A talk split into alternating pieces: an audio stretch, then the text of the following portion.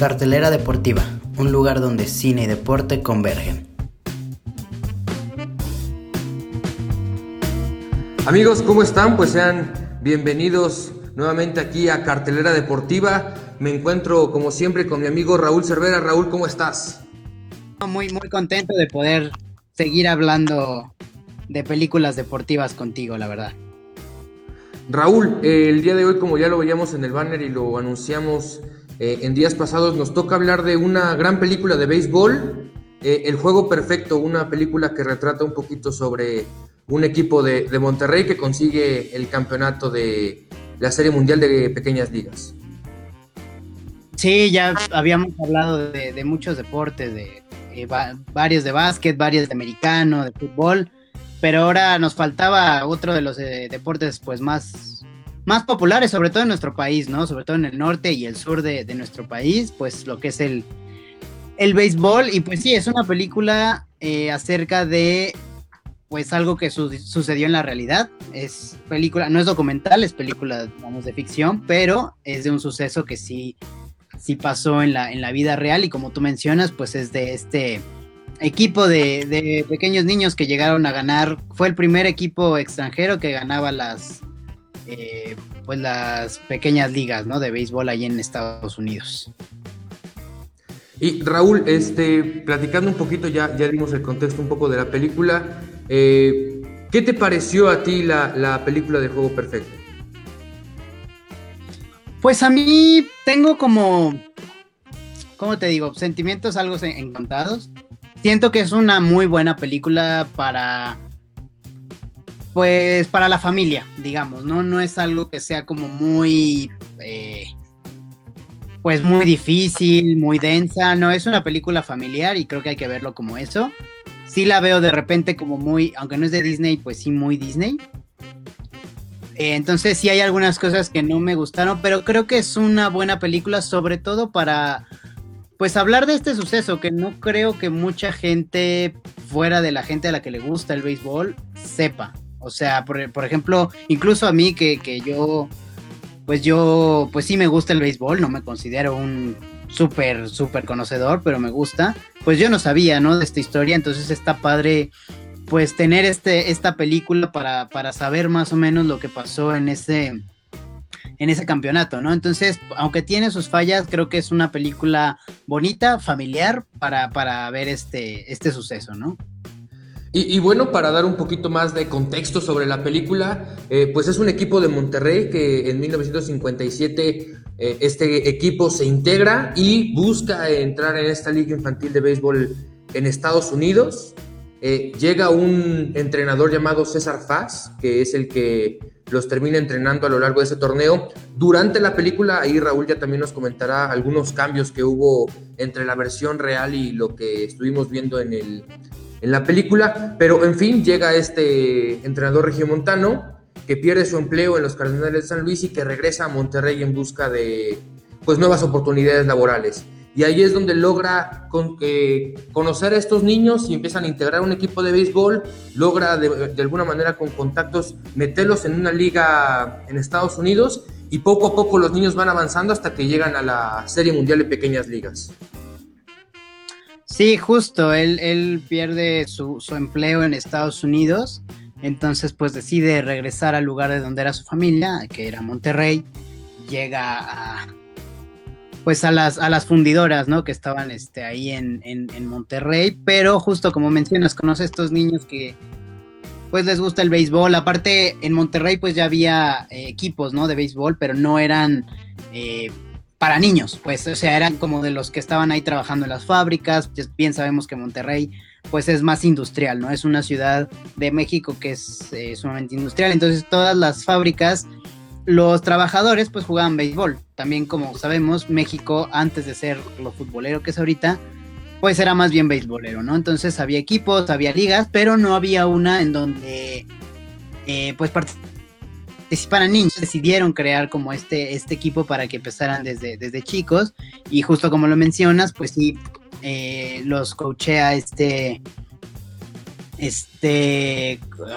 coach, César, y logran llegar a acá a las a las pequeñas grandes ligas de Estados Unidos con muchas dificultades, sobre todo pues porque la mayoría eran de pues no tenían tanto dinero, venían de familias bastante pobres en las que tuvieron que trabajar mucho simplemente para poder pasar a Estados Unidos, ¿no? Pasar la frontera y bueno, luego llegar y tener la barrera del idioma, tener pues racismo que sobre todo tienen en el sur hacia todos los que sean mexicanos o que sean distintos a las personas blancas, pero en contra de todo pronóstico y en contra de todas las adversidades llegan a la final y pues finalmente llegan a ganarla, y no solo ganarla, sino ganarla con lo que se llama en el béisbol pues un juego perfecto.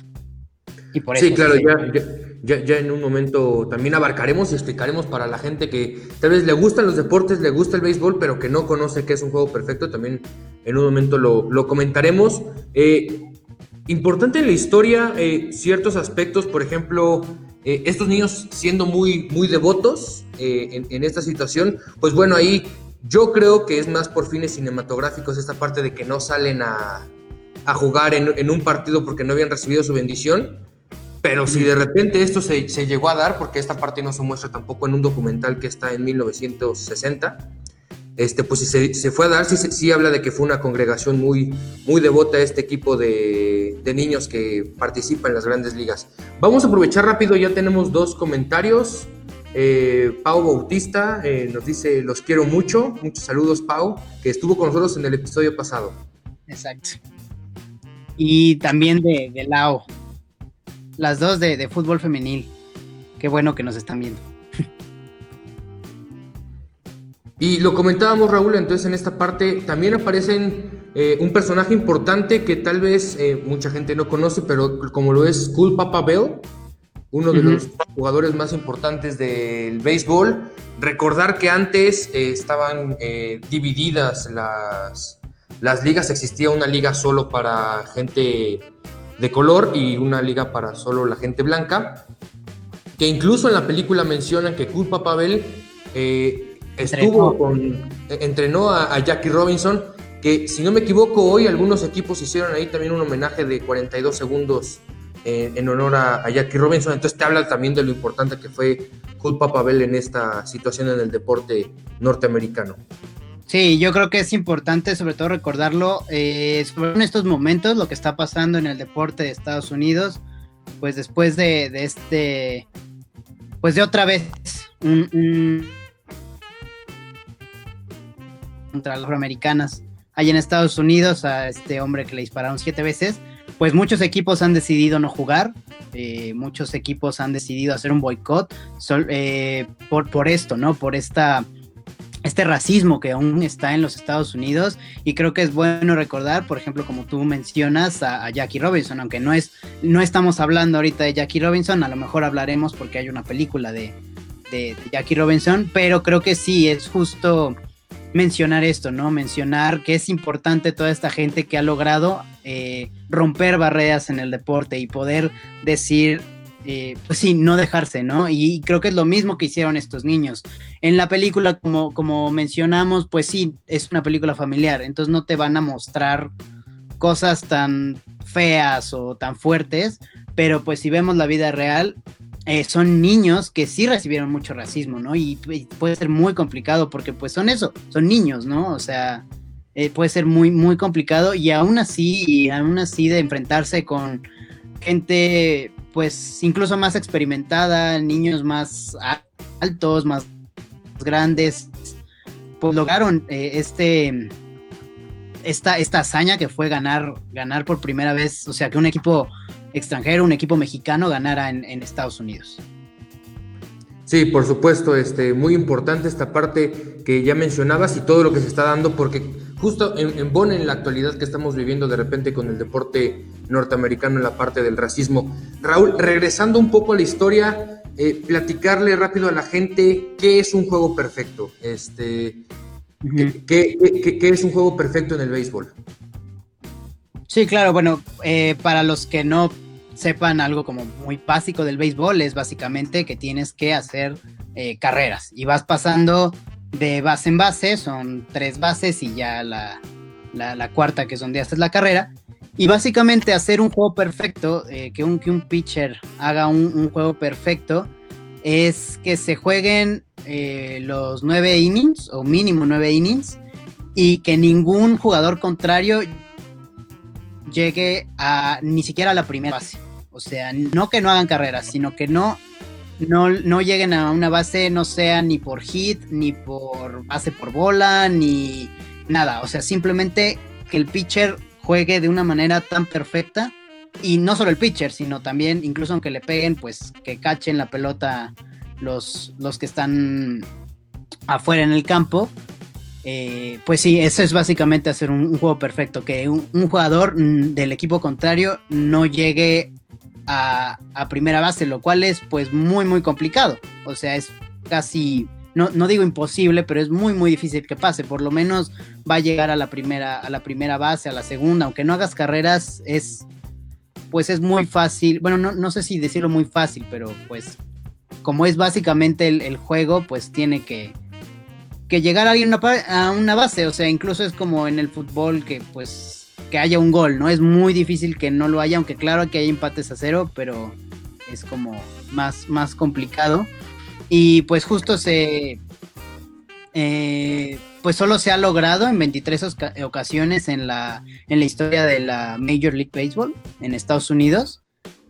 Y en esta competencia, que son las pequeñas grandes ligas, solo lo ha logrado una persona, y ha sido justamente este pitcher de la película que les estamos hablando.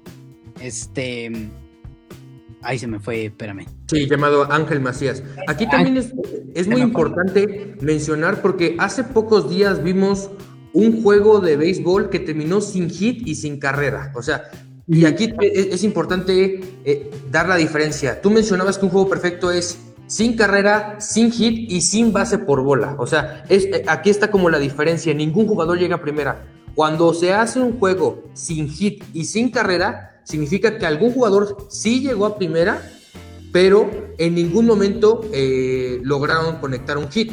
Esto seguramente será por una base por bola que se dio en el partido, que es como la diferencia sustancial que podemos ver de repente en el béisbol. Para los que no sepan, también una base por bola es que haces tantas bolas, o sea, en vez de hacer un strike, cuando la tiras y la tiras mal. Sí, en 4 ocasiones. Exacto, en 4 ocasiones, pues no. Se le da como castigo, digamos, a que el jugador, aunque no le haya bateado la pelota, pues que avance a la primera base.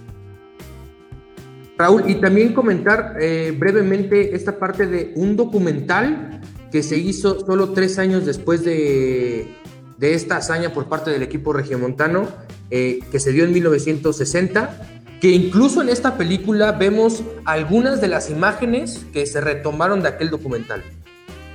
Sí, en ese documental, cabe aclarar que esta película de la que le estamos hablando, El Juego Perfecto, es una producción estadounidense, y en cambio este documental pues sí es una producción mexicana, en la que se utilizan justo las grabaciones de lo que se vivió ahí, ¿no? Todo se retomaron, pues, lo que se grabó en cada fase de los juegos, y se hizo un documental para pues mostrar esta hazaña, ¿no? Entonces, justo en esta película hay lo que tiene esta película es que cambia de blanco y negro a color, como que las escenas que te dan contexto son en blanco y negro, y luego ya cuando empieza como ya la historia como tal, así va cambiando durante toda la película. Cuando van por primera vez en camión hacia Estados Unidos, más bien hacia su primer juego, pues salen como de estas escenas en blanco y negro, y todas estas escenas son escenas reales, son parte de lo que se grabó en esos años, parte de este documental que se hizo. Entonces, pues sí, es pues es bastante importante el documental, ya que pues no digo que no se hubiera podido hacer la película sin este documental, pero pues sí ayudó mucho a Sí, da mucho contexto. En esta parte es importante porque de repente la gente que ve la película se puede sacar un poco de onda cuando de repente ve a los niños que están en el camión, y por eso es importante aclarar esto, porque a pesar de que nosotros son actores y seguramente en cierta parte de buscar el cast buscaron que fueran lo más parecidos, pues aún así no podías lograr esta situación. Entonces de repente eso puede sacar un poco de onda para la gente que la pueda ver. De una vez comentarles, esta película la pueden ver sin ningún problema en YouTube, la encuentran en muy buena calidad, doblada al español, entonces la verdad es que también si gustan verla, sin ningún problema, insisto, muy buena calidad también, en esta plataforma. También si la quieren ver subtitulada, también está completamente en YouTube, entonces ahí para quien quiera verla, está completamente gratis, completamente, y como dice Novelo, en muy buena calidad, entonces ahí la pueden encontrar, ya sea doblada o en el idioma original, subtitulada al español. Raúl, platiquemos rápidamente sobre el cast, sobre el elenco de esta película, que como ya lo mencionábamos, es una producción estadounidense, que si bien en algunas secciones del elenco eligen a norteamericanos con descendencia mexicana o hispana, pues como tal los actores son estadounidenses. Sí, eso es algo que no me encanta, creo que después ya hablaremos como de lo que no me gustó tanto de la película, pero pues sí, que aunque sí son latinos muchos, porque ni siquiera puedo, o sea, no sé si todos son mexicanos, pero de que la mayoría tiene ascendencia latina, pues sí, ¿no? Pero pues sí, como mencionas, todos son en Estados Unidos, o casi todos. Y de hecho son conocidos, o sea, si hablamos de Ángel Macías, el que lo hace es Jake Austin, que ha salido en Hannah Montana y en los... Los hechiceros de Waverly Place. De Waverly Place, en varias películas ahí. También hay otro, Moisés Arias, que también ha salido, igual, es como muy películas de Disney... como que todos han salido, no hay ninguno más que creo que el que hace de uno del entrenador de los Cardenales, que es Bruce McKeel, ese sí ha salido como en más películas, y todos los demás como que son conocidos, como que si los ves y los ubicas, pero son más o personajes secundarios o de películas justo como de Disney o independientes o cosas así, no son tanto de blockbusters. Pero creo que la mayoría son conocidos. No sé si en esa época eran tan conocidos. Digamos, de cierto. Pues de ciertas películas, ciertas series, ¿no? Sí, por ejemplo, yo creo que dentro de todos, quitando al actor que ya mencionaste, yo creo que Clifton Collins, el que le hace de César Faz, es como el más conocido. Vimos una actuación muy buena de él en El Último Castillo. Con Robert Redford, una gran película. Entonces sí me parece que él es más conocido en este sentido, y como ya mencionaba, los otros actores, los que interpretan a los niños, por supuesto, pues es más como tipo Disney, ir moviendo esta parte de pues canales como Nickelodeon y todo esto, ¿no? O sea, creo que es más como para público infantil. Por ejemplo, el que le hace de padre Esteban, que es Chip Marin, pues lo vemos de repente en toda la serie de Mini Espías, ¿no? Como el tío Félix. Entonces, en las 3 entregas de Mini Espías lo vimos ahí como el tío Félix. Entonces, de una u otra manera, logramos a la mayoría de los personajes referenciarlos con o otro programa o otra película. Entonces, eso creo que también ayuda un poco. Sí, y creo que lo hacen bastante bien. De repente hay ciertos diálogos o lo que sea que... Pues sí, o sea, como digo, es una película familiar, entonces son como muy predecibles así, pero creo que lo hacen bastante bien, ¿no? Creo que lo hacen muy bien, sobre todo pues también el estar ahí pretendiendo que juegan béisbol, pues tampoco ha de ser como tan fácil, entonces sí tiene su mérito que lo que hicieron, sobre todo los niños, ¿no? Que siempre es complicado trabajar con niños en una película, creo que lo hicieron bastante bien. Sí, definitivamente, a mí personalmente me gustó mucho la película, eso sí debo de admitirlo, es una de mis favoritas en cuestión de béisbol, está muy, por ejemplo, son temas distintos, por ejemplo, esta es más como ya mencionas, un poco más familiar, o sea, es más amena, y hay otras que son más como para estar más concentrado, más serio en ese sentido. Me gustaría pasar rápidamente, Raúl, a los datos curiosos y las diferencias que se dan en la película, que quizá algunas no son tan notables, pero ya cuando te pones a investigar en ciertos sentidos, en cuestión de fechas, pues hay cosas que no estaban ahí, que de repente pues el director o la producción como tal se dieron el lujo de incluirlos en esta película. Sí, creo que en cuestión de la historia, creo que la verdad está muy bien contada, porque todos los eventos son los que pasaron, incluso el drama que tienen de las visas, porque hay un momento en el que les expiran las visas y los quieren regresar.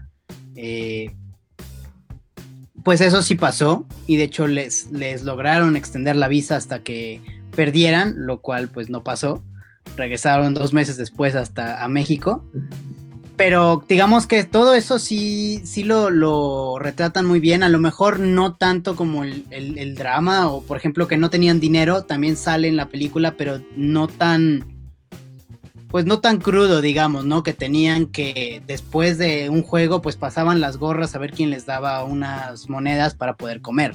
Acá, pues, en la película vemos cómo los invitan en un restaurante, que les mandan dinero. No lo muestran tan crudo, ¿no? Pero sí se menciona esta parte. Incluso la parte del racismo, pues, también se menciona. Incluso hacia un jugador que ni siquiera era de su equipo, ¿no? Un jugador...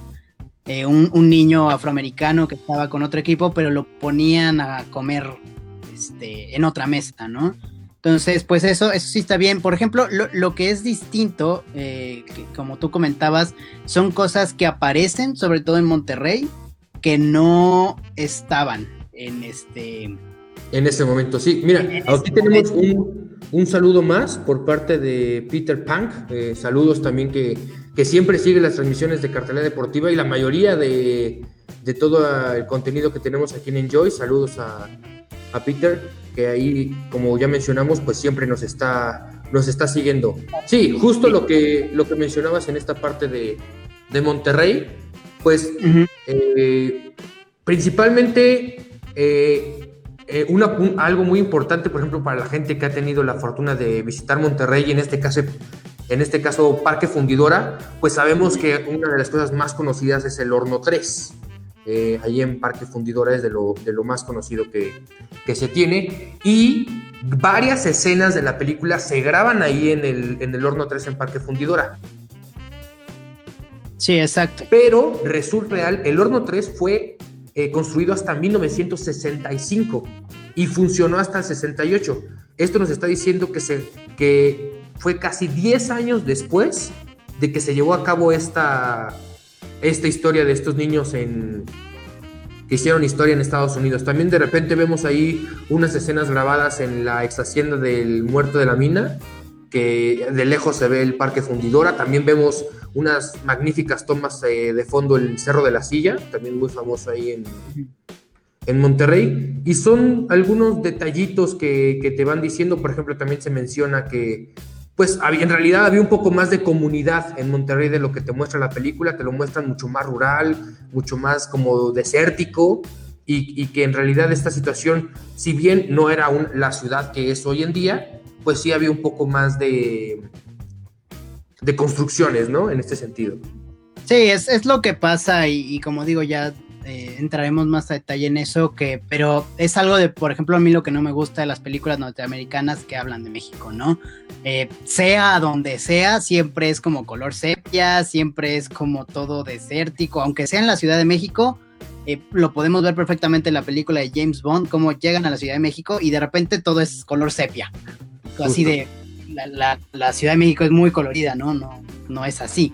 Y creo que pues ahí también en esta película, pues siendo una película de Estados Unidos, cuando pasan a México, pues sí, lo muestran muy desértico, muy color sepia, que sí, claro, como mencionábamos, estos niños vivían en un lugar muy pobre, pero pues tampoco estaba tan así, y sobre todo, como mencionas, es un lugar industrial, que claro que no es como Monterrey, como lo conocemos ahorita, pero ya había ciudad, ¿no? Ya estaba grande, y creo que eso es algo que ahí, pues, siempre pasa en las películas de Estados Unidos.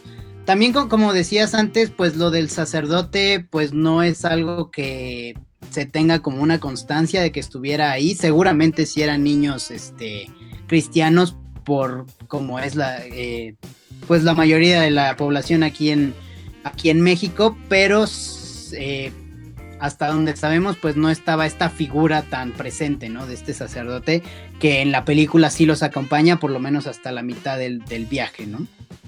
Que aquí, por ejemplo, en esta parte, como lo mencionábamos en algún momento, siguiendo generalmente cierto camino, en este caso, por ejemplo, el viaje del héroe, pues siempre tiene que haber como un acompañante, ¿no? En este caso, como que no era un solo héroe, era todo un equipo, por decirlo, unos niños héroes, y el acompañante tenía que ser el padre, ¿no? Una figura conocida para ellos que los iba guiando en el camino, a pesar de también tener al entrenador, que en realidad era una figura nueva en sus vidas. Entonces, también, como ya lo habíamos mencionado, quizá en esta ocasión se dan un poquito la licencia de darle este toque dramático de si no recibo mi rezo, no juego. Que claro, en México, algo que ha sucedido y que es una realidad es que muchísima gente de todo México es muy católica y seguramente sí habrá varios jugadores, no hablo a nivel profesional, sino en cualquier liga de cualquier deporte, que si claro, de repente no hacen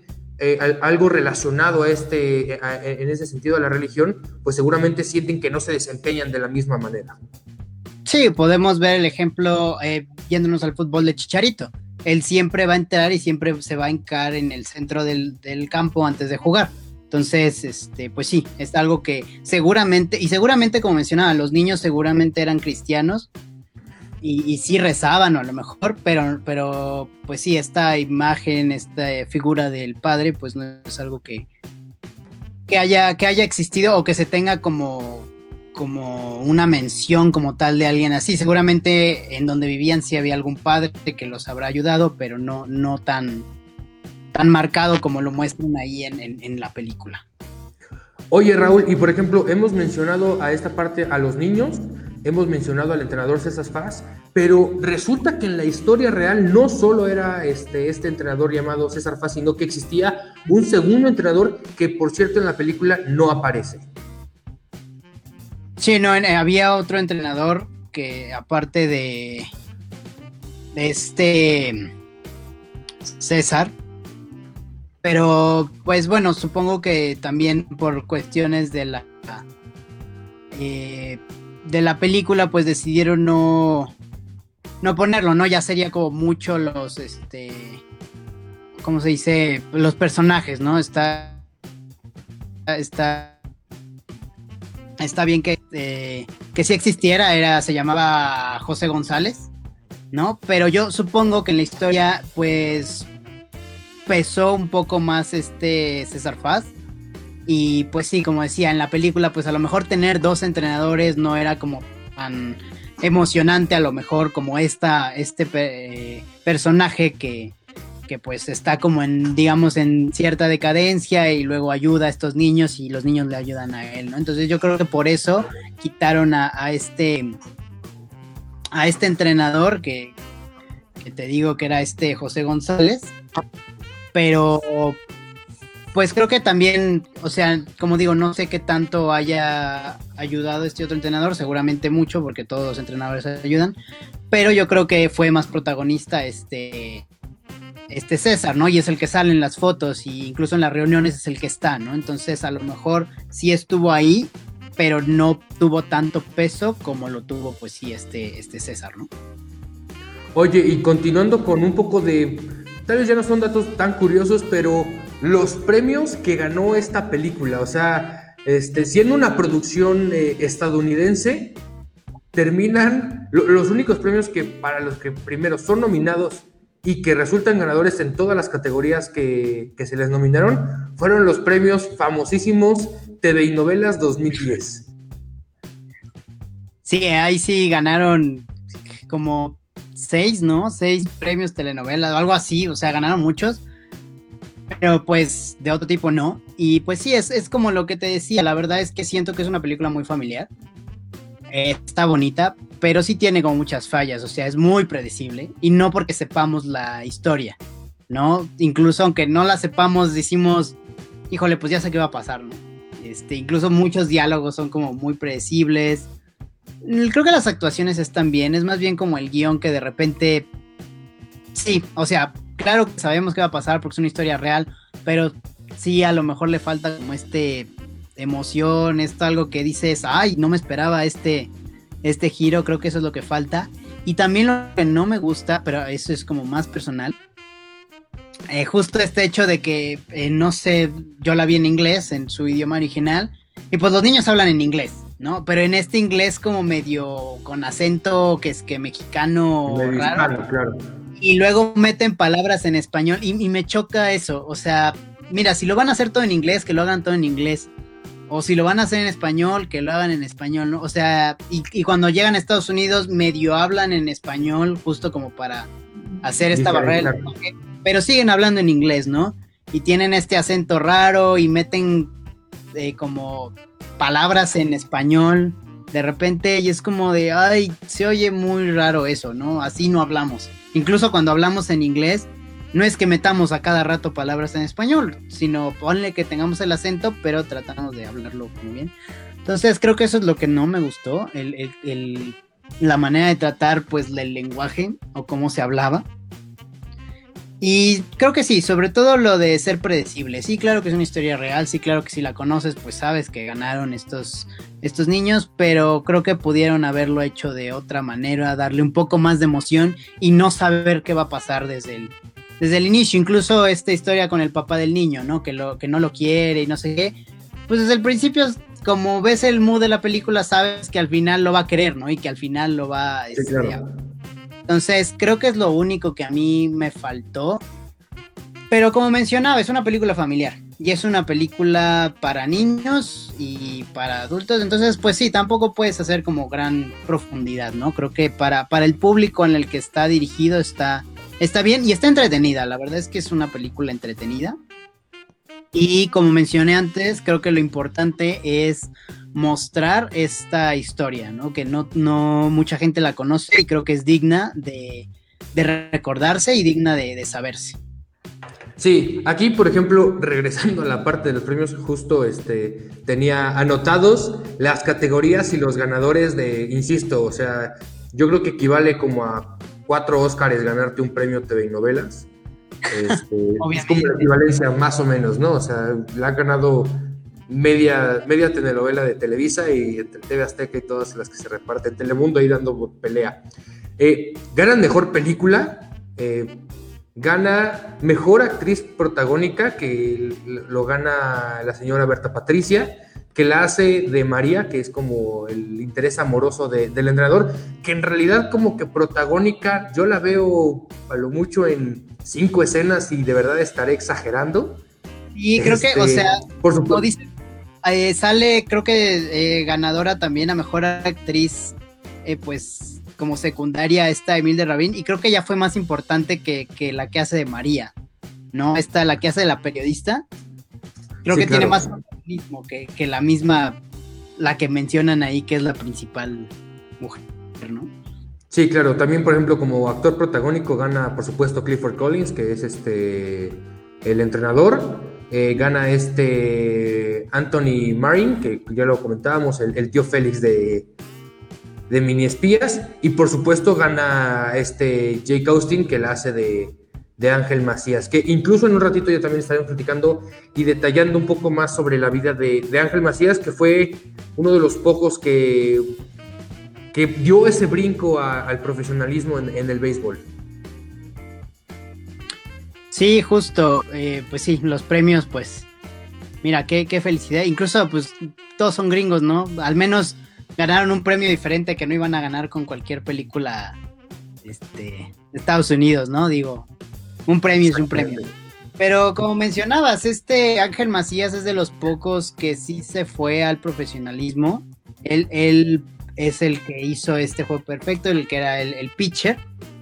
Y fue, de hecho es mi paisano, nació en Aguascalientes, así como dato cultural. Pero pues vivió toda su vida en Monterrey y acabando... Pues sí, acabando de...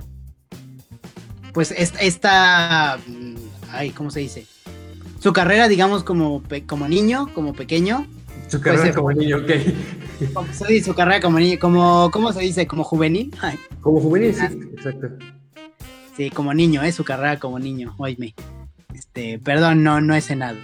Se fue a los Broncos de Reynosa y ahí ganó un campeonato en el 69 y después se va a los Sultanes de Monterrey y llegó junto con otros jugadores y ahí fue donde se hizo más famoso, o sea, incluso también se fue con con uno que le decían Pepe, con José Maíz.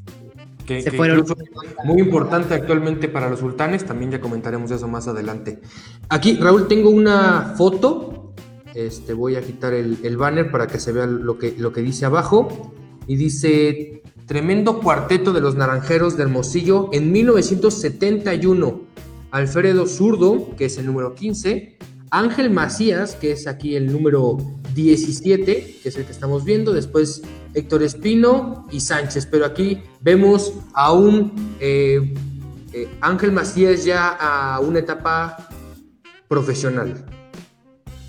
Sí, exacto, entonces estuvo también ahí en los Naranjeros y pues sí, luego estuvo en los Sultanes, puro equipo del norte, como mencionamos, pues siempre ha sido muy beisbolero, ¿no? Incluso ahorita, creo que más que el fútbol, claro que están ahí, pues en Monterrey, los equipos de fútbol, ya ahorita en Mazatlán, pero más bien el norte es más de béisbol, y pues sí, ahí continuó su carrera, y como mencionabas, el otro que se fue también a los Sultanes fue Pepe Maíz, que aquí él... Tenemos una foto en la actualidad. Ándale, es ese. Y él es aún más importante para los Sultanes, que incluso pues su número fue retirado, que era el número 1. Y pues ahorita es el presidente, así casual.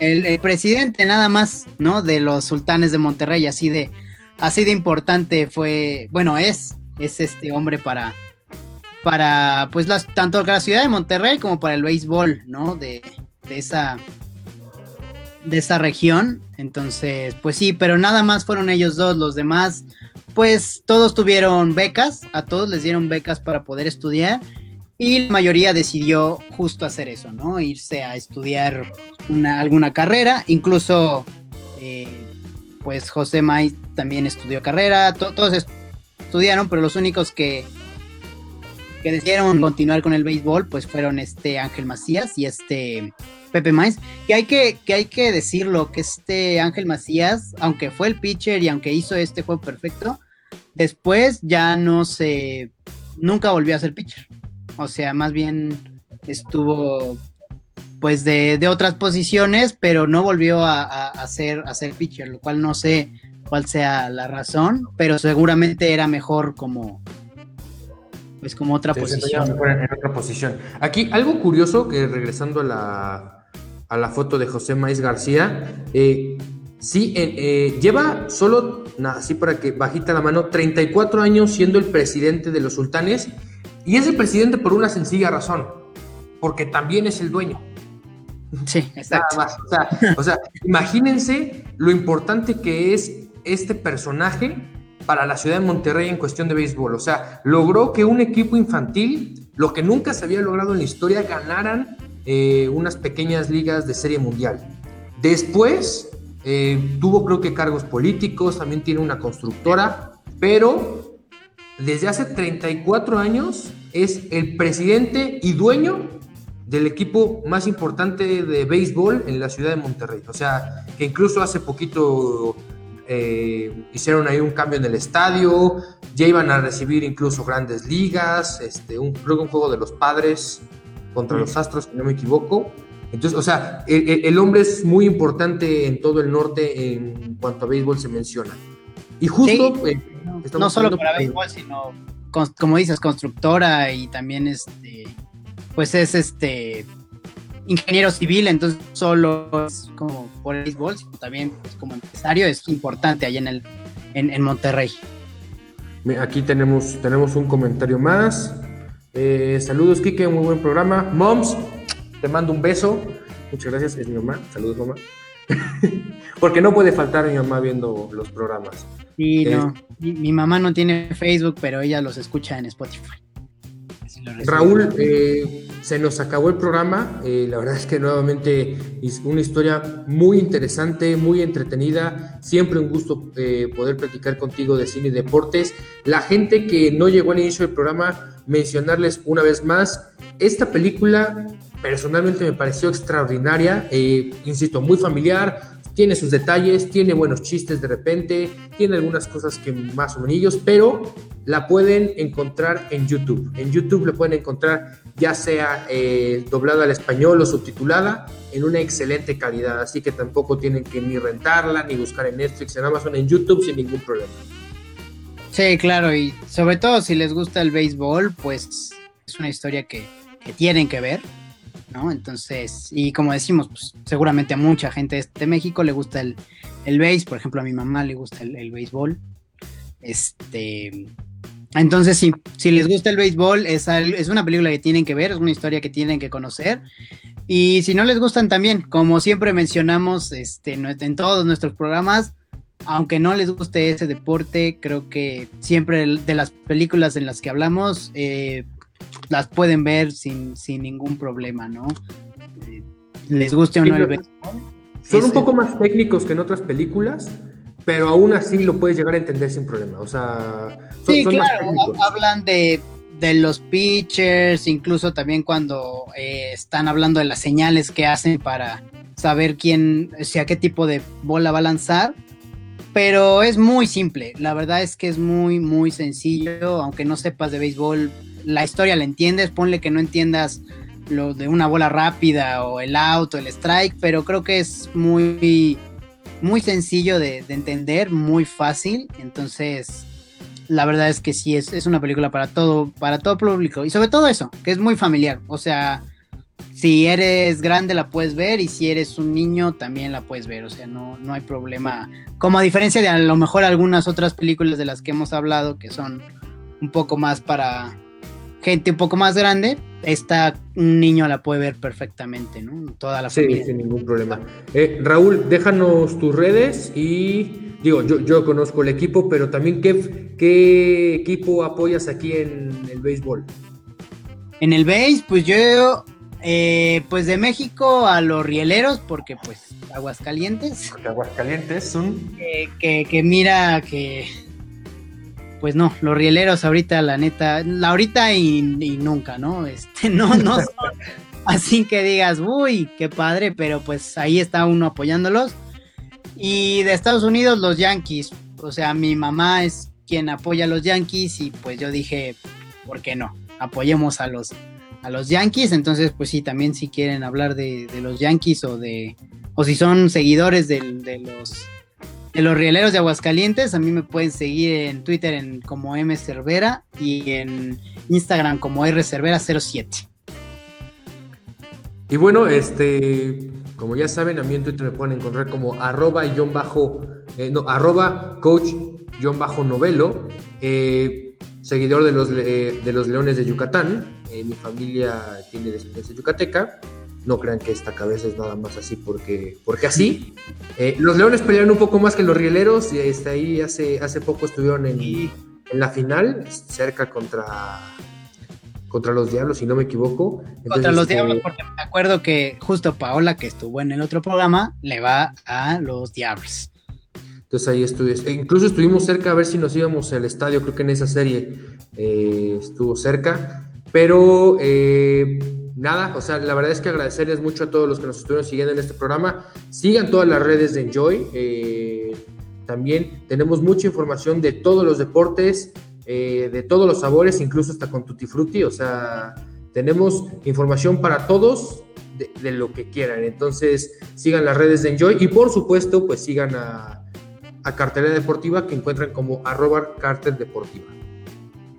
Y en Facebook como Cartelera Deportiva. Entonces sí, si les gustan los deportes, pues sigan a Enjoy. La verdad es que de cualquier deporte, incluso aquí a Novelo y a mí nos pueden encontrar en otros programas.